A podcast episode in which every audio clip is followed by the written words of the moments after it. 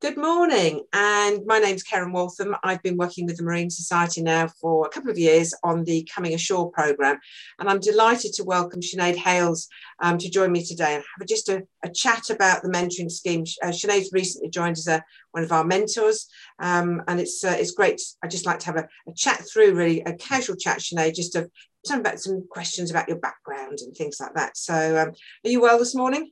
I'm well, thank you. Yeah, it's lovely to see you again. And and yourself, and yourself, and the sun shining, which is always always good.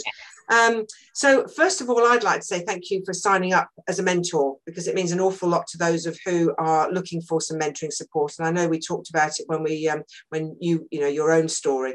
Um, so just let's by start start by asking you know um, what just just give us a background to your career, just a brief background to your career so far. So um, I've been in the marine industry now for about 15 years. Um, I started out as a deck officer cadet with a general cargo company um, and worked my way up to officer of the watch um, with them. Before I made that decision in my first contract at sea that mm. it's not what I wanted to do. Right. So I, I took my first transition to shore. So it was very early on in my career when I, I came ashore and I worked with the General Cargo Company yeah. as a technical assistant for three years um, before I moved back to sea, which not many people tend to do. I think so. This, this, is why I think your, your story is quite fascinating because it's people go, oh, I'm going from sea to shore. But uh, when we spoke before, the fact that you do move from shore to sea and sea to shore back again. So, so sorry, you went back. So you went back to sea. I went back to sea to get my my sea time to do my my chief mates, and then um, moved from general cargo to passenger ferries just for a bit of change of scenery. I thought it would be nice to do something else, and um, after three years, I um, came back from passenger ferries and now working in my current position for the last two to three years. So I've I've done multiple transitions from uh, from sea to shore. And what's your current position? Tell us a little bit more about your current position. So currently at the moment I am a QHSE manager and I'm the designated person ashore for a offshore energy support vessel company. Um, we have a fleet of 15 crew transfer vessels, which include workboat and high-speed craft.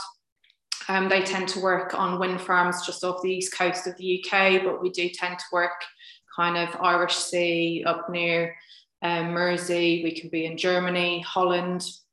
So we're quite, you know, wherever the work is, we go. So, yes. Which is good.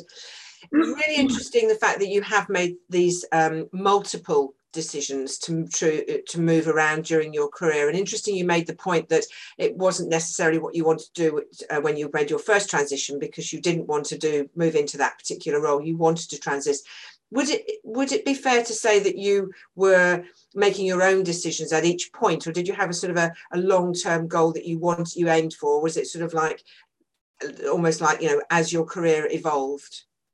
Um so as it's evolved evolved really um so when i first came ashore like i was 21 i moved from one country to to go work on the isle of wight um knew no one and um, it wasn't my intention to um, to kind of continue with being a seafarer. Um, I didn't want to go any higher than the officer of the watch ticket. But in my time ashore, the first time, you had that wasn't a pressure.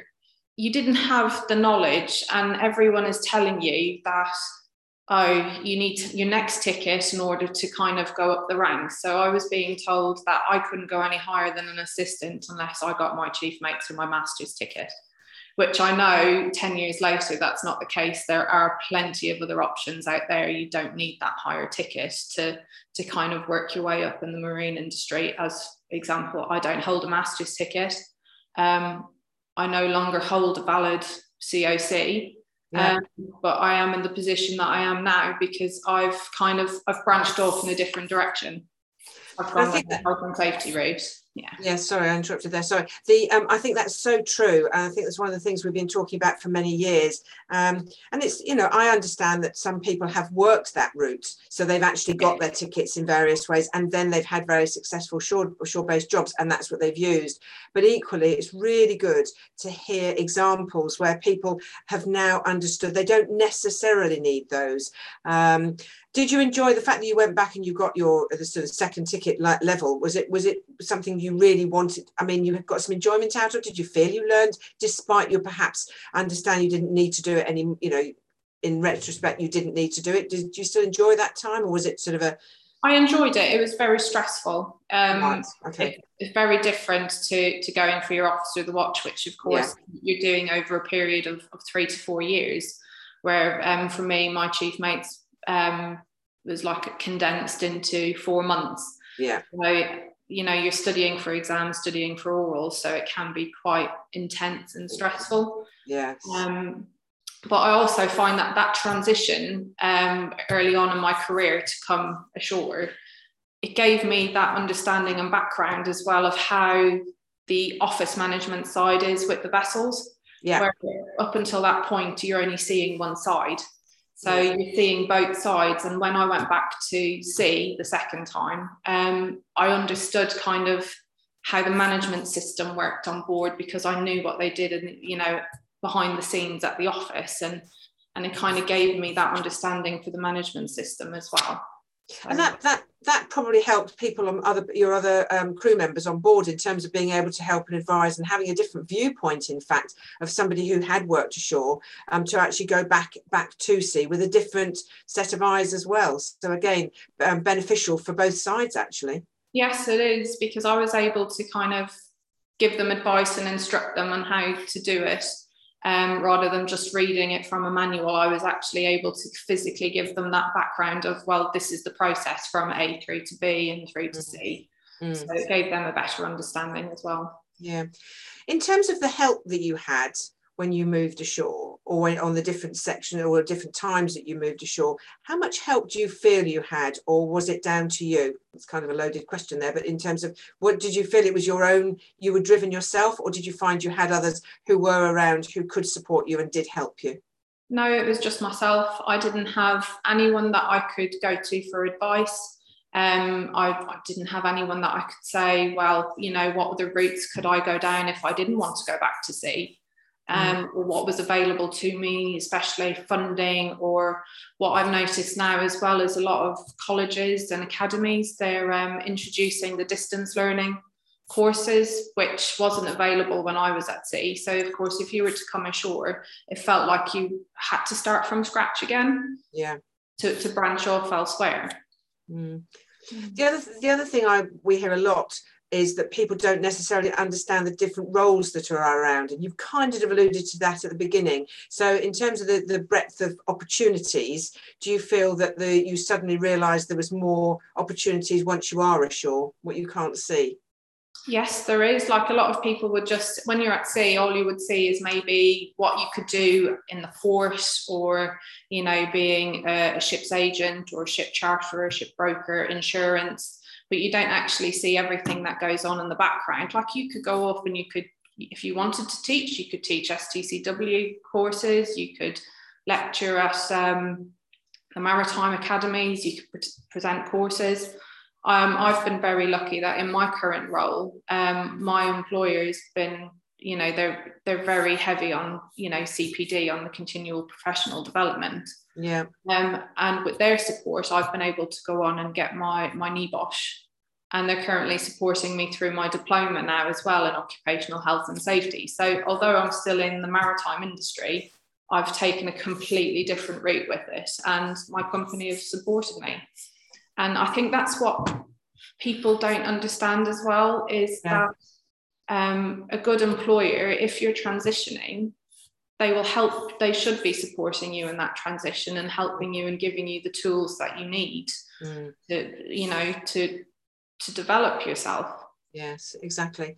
I think many more people are, irrespective of whether people are training, um, sorry, are planning to do it ahead, um, or whether they're just making that knee-jerk reaction. Say, you know, enough's enough, and make that that transition. Um, and also, really refreshing to know, as you say, you you don't have to get your master's tickets to actually go go ashore. It's to be able. There are so many opportunities um, whenever the time's right. And I think in this day and age, more people are looking to transist um, yeah. when they're ready when when it suits them and not when it suits um, potentially the business or potentially the certification levels yeah like in my current role as as dpa i don't hold a master's ticket but i have a lot of responsibility yeah, yeah. For, for our company and the safety of our vessels and the safety of our crew that yeah. does fall down to me you yeah. know i have the authority and so on through the ism code so i have quite a high level position without a master's ticket. So it, it is doable, and, and people shouldn't be afraid to think, oh, I need my master's ticket in order to be able to do that, because maybe that employer would like you to have a master's ticket, but you don't have to have it. No, no. And I to- totally agree, and it's so refreshing. So thank you very much indeed. Mm-hmm. So just you know, what in terms of being a mentor, you've we're delighted to have you to sign up um, we're looking for mentors all the time, um, but to have people with your experience is, is, is refreshing. In, especially in, in in supporting others that are coming through. So, in terms of what you can offer as a mentor, what do you think is it that you're that you, other than as you've explained your background, well, how do you feel you want to uh, to support others coming through? I'd like to provide them with the guidance that I didn't get early on in my career, um, and also to kind of tell them my experiences and my stories and what I've learned and possibly how I would have done things differently, mm-hmm. but also to give them a, a, different perspective on things because there is that set route, isn't there? You do your officer, the watch, your chief mates, your masters, and that's it. Now, if you can't afford to go and do your chief mates, there are other options out there for you. You could maybe go for a lower master's ticket. Um, and those things not many people are aware of because it is you're set on that one route and one route only and that's how you can get to it. So i do want to get across my experiences. I also have a, a wealth of knowledge from the different roles that i've done over the years as well. Yeah. Um, and then yeah so and the lessons that i've learned from it. Perfect perfect. Any golden nuggets or advice for anyone that's listening to this? Any little golden nuggets that you can offer? um, oh, I would just say, you know, don't be afraid to um, to put yourself out there because if people want one thing, you know, you might absolutely amaze them by your experiences. Just because you don't have a particular diploma or de- particular degree um, or ticket, you know don't be afraid to take the risk and put yourself out there if you believe that that's the right job for you perfect. That's uh, very good advice and uh, thank you very much. So well Sinead thank you so much for speaking to me today. Um, I've really enjoyed the conversation. I really um, hope that uh, you'll be inspiring and encouraging others. And what I would say to others who are watching that the, this this um, this uh, podcast is that they might become mentors and um, themselves once they've uh, perhaps transitioned ashore. So we look forward to um, to others coming on board. So to say Karen Waltham and Sinead Hales so great conversation. Thanks very much indeed. Thanks, thanks, Sinead. Thanks very much. Thank you very much, Karen.